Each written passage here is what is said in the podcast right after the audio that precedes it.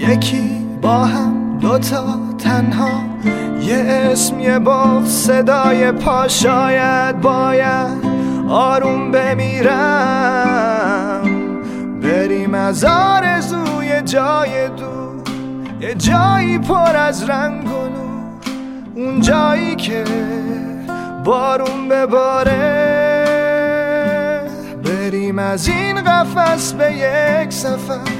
یه جایی بی اما بی اگر اونجا که باشه زیر پامون ستاره.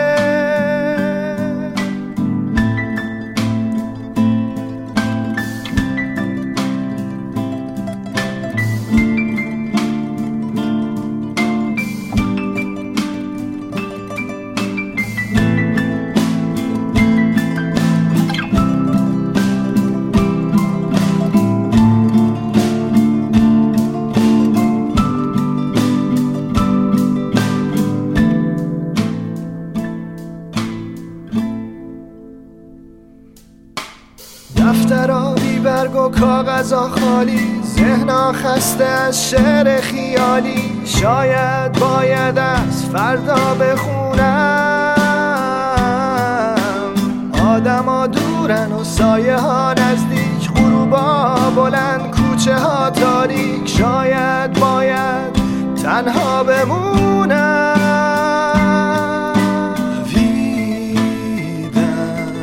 تا رسید.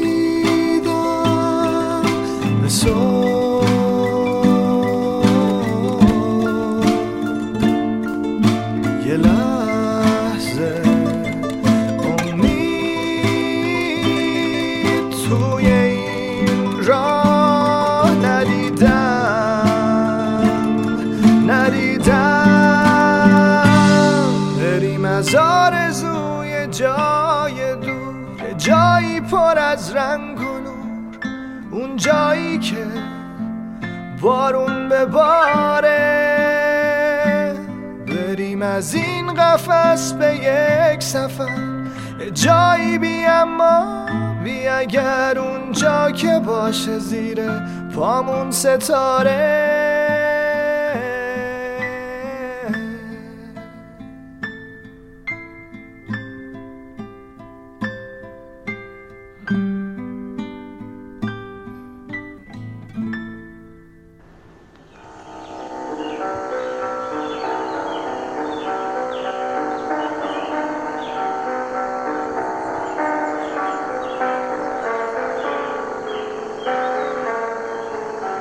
نوشته ها رو باید از بین برد. مکتوبات رو باید آتیش زد. خب اونا روی کاغذ نشستن کاغذ هم که بهترین خوراک آتیشه پس بسودونیمشون حتی یه لحظه هم فکر نکنیم به خاطر اطلاعات داخلشون بعد اونا رو آتیش زدن همون اطلاعاتی که هر دولتی تو کشوی حسار محرمانش نگه میداره.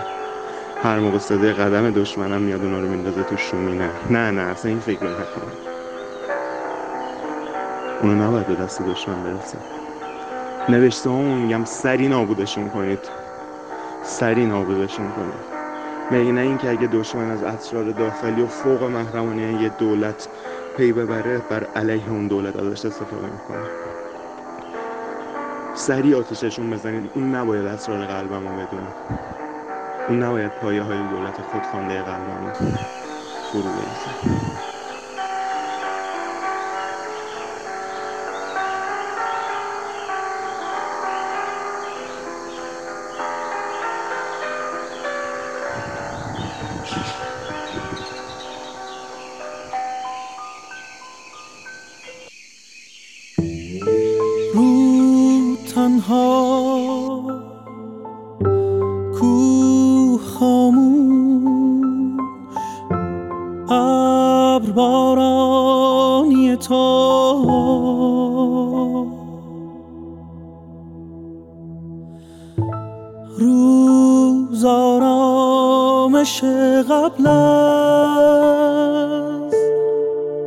شب توفان تو بود.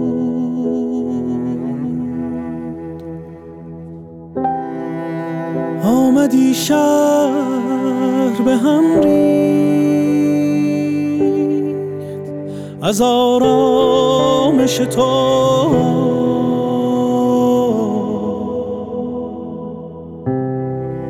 آمدی و پس از آن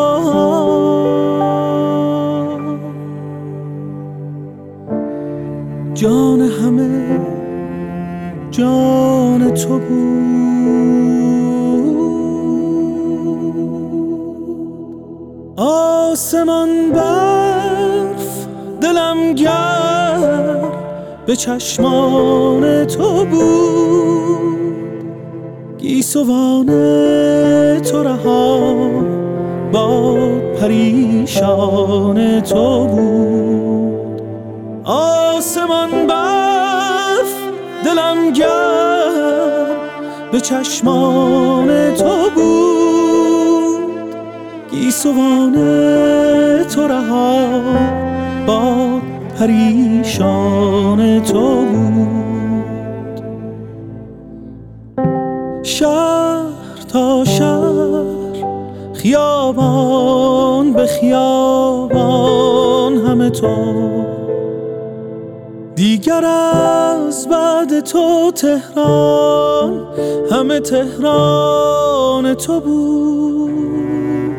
تو بهاری از آن روز که رفتی یک سال تا سال فقط فصل زمستان تو بود. سال تا سال فقط فصل زمستان تو بود. آسمان برف چشمان تو بود. گیسوان تو رها. باد پریشان تو بود. گیسوان تو رها. باد پریشان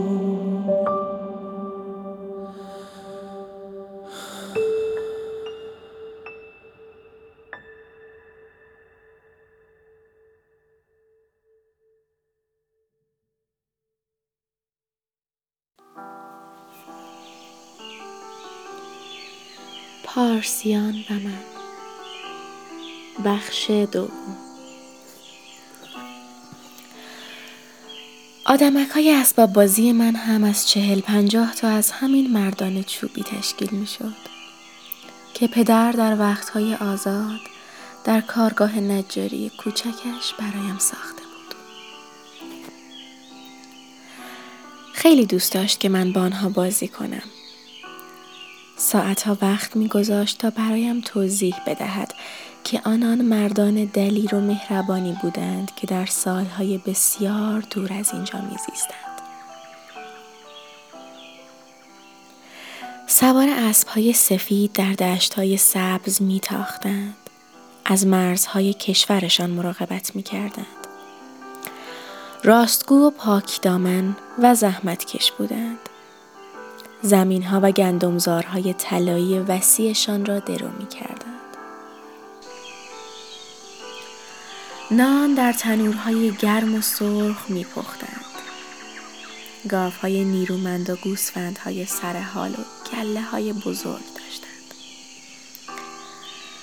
آنها دلاورانی بودند که بارها و بارها در برابر دشمنان آن سوی مرزها ایستادند. و تلاش کردند هر آنچه را که می توانند حفظ کنند. زنان زیبا و پرکارشان پسران رشید همانند پدران و دختران برومند چون خودشان تربیت می کردند. من با این حرفهای پدر در رویاهای دور و دراز فرو می رفتم. و در آن دوران چنان غرق می شدم که گویی در آن زندگی می کنم. شبها خواب رودخانه های پرآب با ساحل های سبز و زیبا را می دیدم که مردان بلند قامت سوار بر اسبهایشان بر آن چوگان بازی می کنند.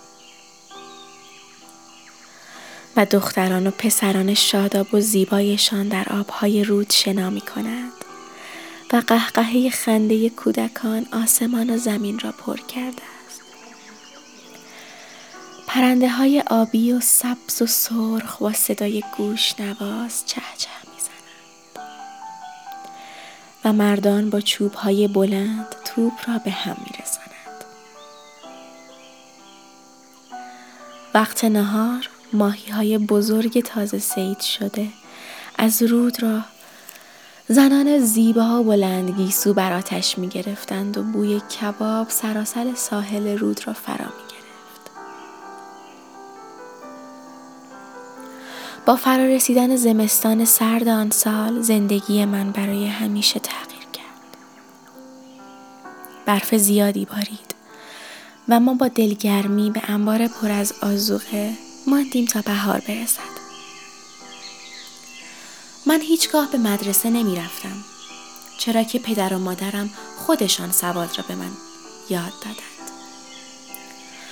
مطالعاتم با کتاب های داستان شروع شد و سپس با کتاب های ساده شده تاریخ و جغرافی و ادبیات و شعر و هنر ادامه یافت. فقط می خواندم و می خواندم و اتشم برای خواندن بی پایان می نمود. پدر و مادرم از این وضع راضی بودند.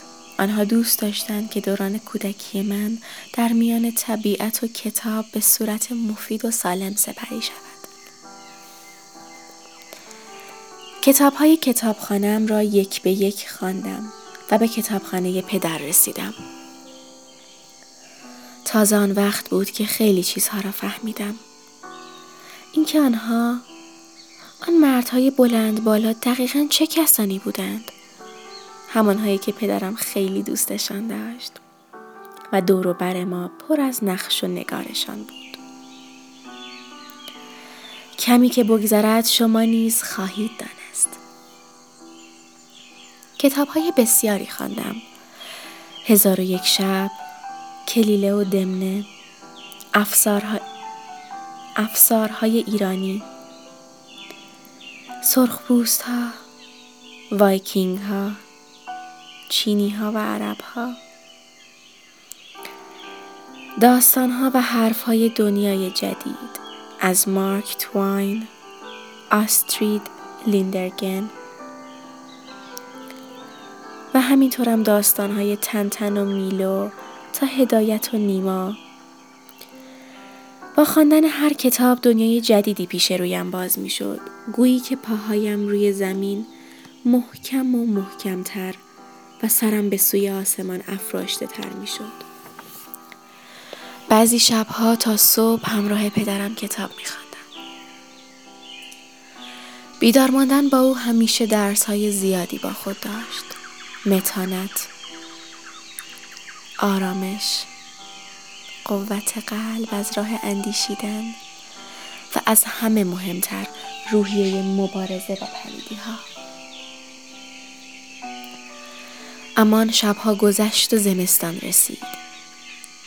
برف کلبه را در خود فرو پوشاند و ما در انبار کلبه من هیزم فراوان و آزوقه زیاد داشتیم. آنقدر که مانند هر سال تا آخر زمستان را بشود سر کرد. در یکی از همین روزهای سرد و گرفته زمستانی بود که پدرم برای چاپ کتاب تازهش به تهران رفت. او رفت و من و مادر تنها ماندیم. تمام در و پنجره ها را محکم کردیم. علاوه بر چفت های چوبی، چفت های فلزی را نیز انداختیم و هیزم فراوان در شومینه ریختیم.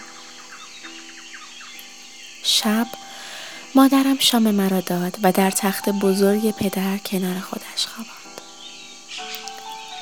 لحاف کلفت پشمی را که روی سبز نرم و سوزندوزی شده ای داشت رویم کشید و برایم قصه گفت. تنین صدای گرمش را هنوز توی گوشم میشنم.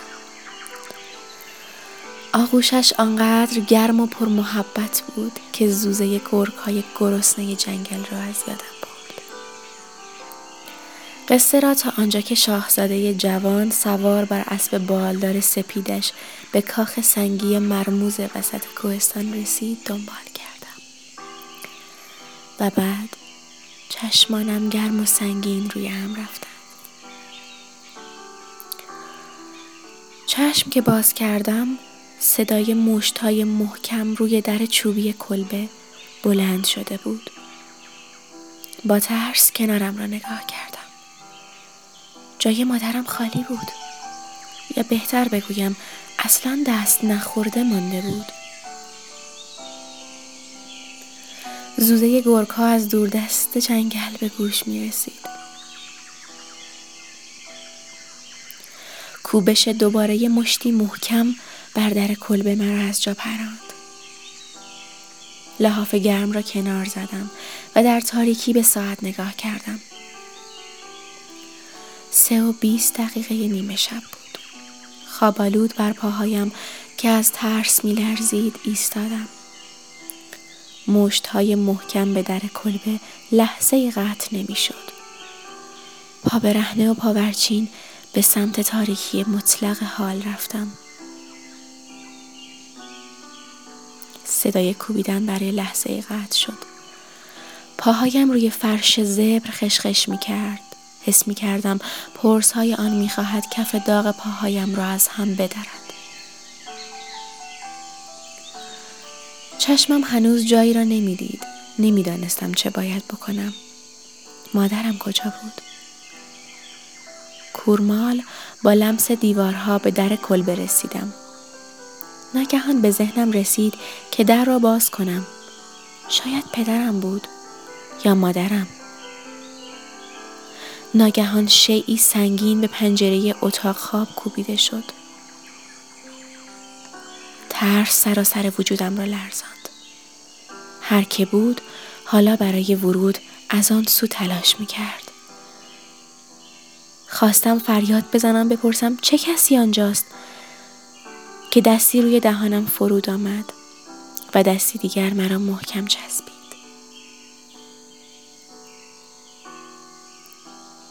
پایان بخش دوم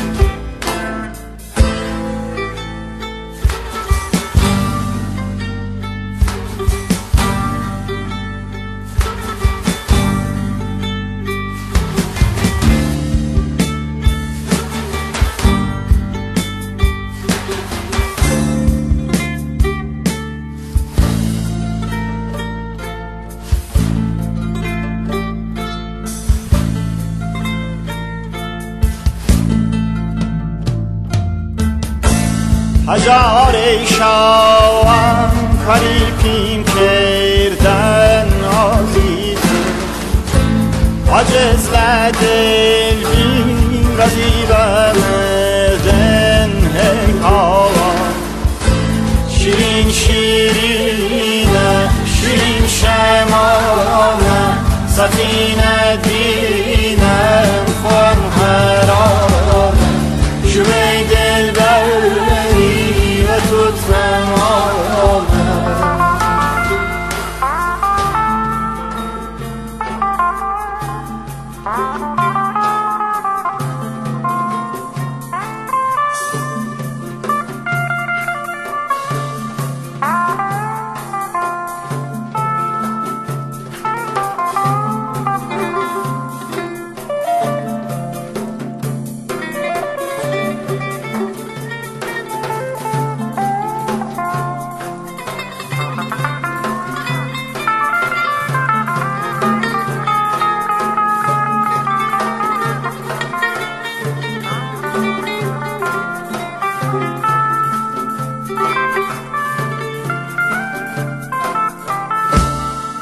پیاده میدم کسی یاد نیم عزیزم. کس ندردی کس خبر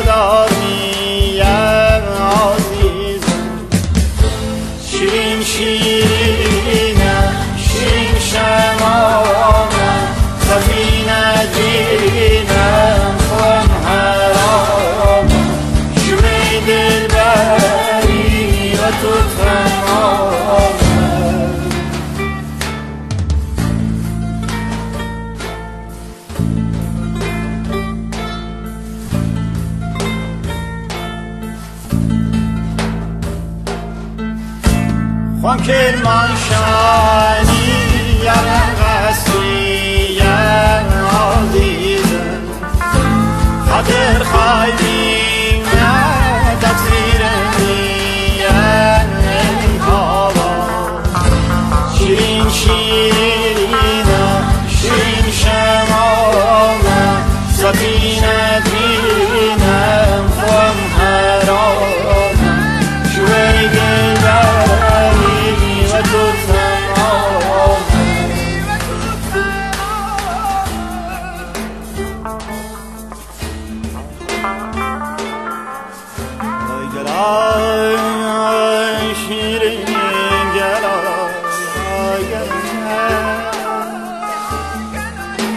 Azhar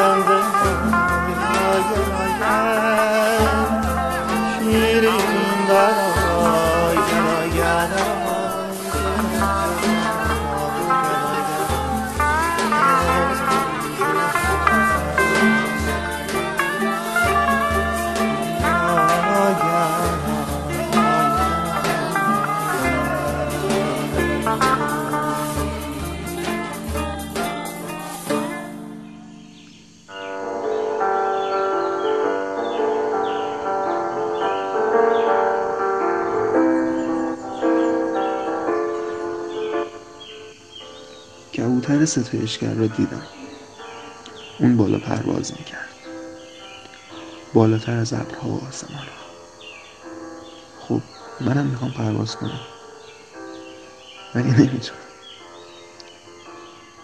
یه دوست هندی داشتم که همیشه می‌گفت هندی عاشق پرواز کردنه. بدیهی بود که اونا هم مثل من نمی‌تونن پرواز کنن. ازش میپرسیدم شما چطوری نیازتون به پرواز رو برطرف می‌کنید؟ جوابش کوتاه و ساده بود. همیشه می‌گفت ما میرقصیم. خب مشکل اینجاست که من رقص بلد نیستم. میرم پشت بوم سیگارم رو روشن می‌کنم. دنبال جواب این سوال میگردم. چطوری میشه پرواز کرد؟ مثل دود این سیگار رها بود. جواب این سوال و خود این سوال مثل بیسکویتی میمونن که نصفش توی چای گم شده. اون نصف دیگه هم داره دنبالش میگرده. می‌دونی تو هم برای من مثل نیمه بیسکویت درون چای هستی. دارم دنبالت میگردم. چطور میشه پرواز کرد؟ چطور میشه پیدات کرد؟ از سیگارم کام می‌گیرم و چشممو میبندم. یه قدم دو قدم. میپرم. پرواز می‌کنم. باید رها بود باید پرواز کرد. باید بیسکویت رو از جنس آسمونم اینجا اشتباهی بودن چقدر سخت خدایا. سخت جدا شدن سوختن از سیگار. بعد تو چقدر روز بلم میاد؟ زور زدم زیاد. که شبیه اینو بشم ولی حقیقتا می‌دونی که خوب تر از اون. سرد نگاهشون